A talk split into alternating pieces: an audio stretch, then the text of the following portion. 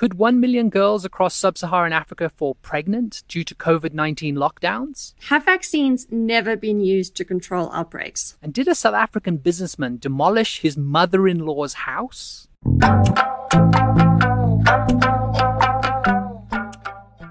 Welcome to What's Crap on WhatsApp. We're the voice note show that investigates the crap in your WhatsApp groups. I'm Paul McNally from podcasting company Volume. And I'm Kate Wilkinson from Africa Check, the continent's leading fact checking organization. Let's get fact checking. So, what's first on the list for today, Kate? In August 2020, World Vision International, a Christian relief organization, published a report which estimated that as many as 1 million schoolgirls across sub Saharan Africa could be blocked from returning to school due to falling pregnant during COVID 19 school closures. Whoa, let me see.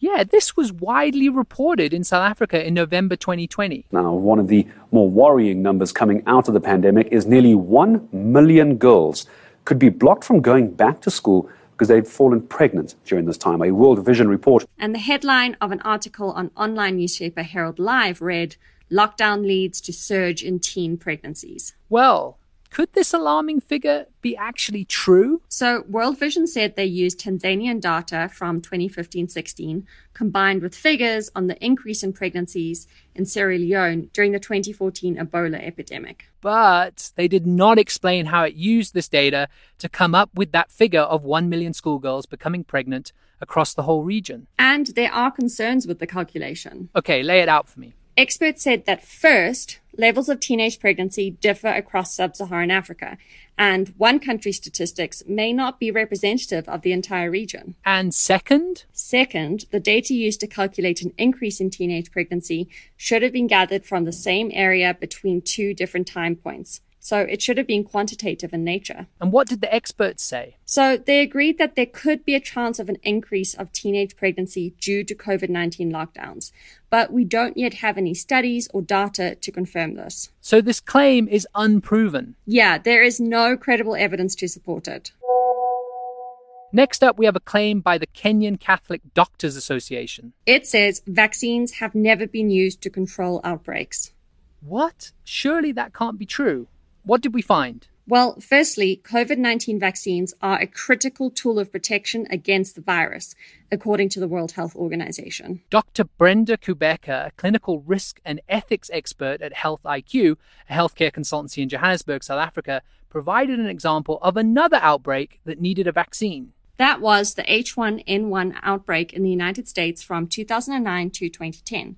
She directed Africa Check to a 2013 study by the US Centers for Disease Control and Prevention that shows how a vaccine was used to control the outbreak. Let me see.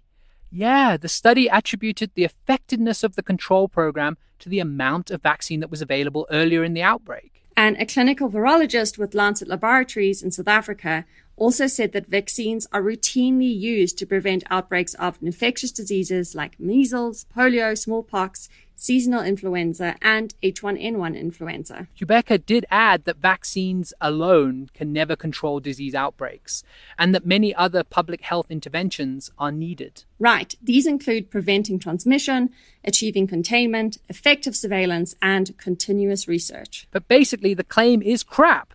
Complete incorrect crap. What's last on What's Crap on WhatsApp today, Kate? A message online says that a well known businessman in South Africa demolished the house he built for his mother in law.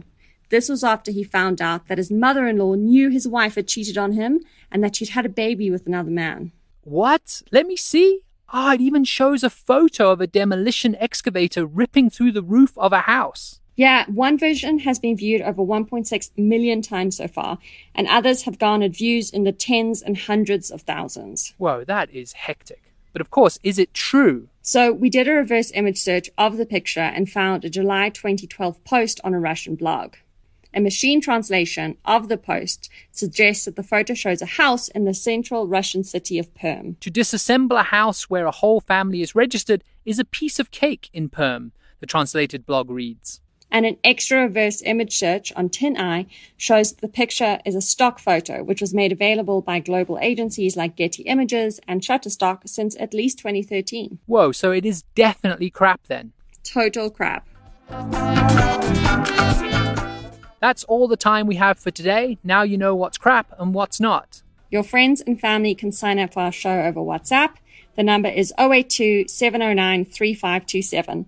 Make sure to save us as a contact on your phone and send us a message to confirm. You can find the show wherever you get your podcasts from Apple to Spotify. If you listen there, you'll find show notes and a link to the fact checks. Remember that you can send us a message that you want fact checked, whether it's a picture, a video, a link, or a voice note. Just forward them to us on WhatsApp. Our theme song is composed by John Bartman. I'm Kate Wilkinson. And I'm Paul McNally. Bye for now.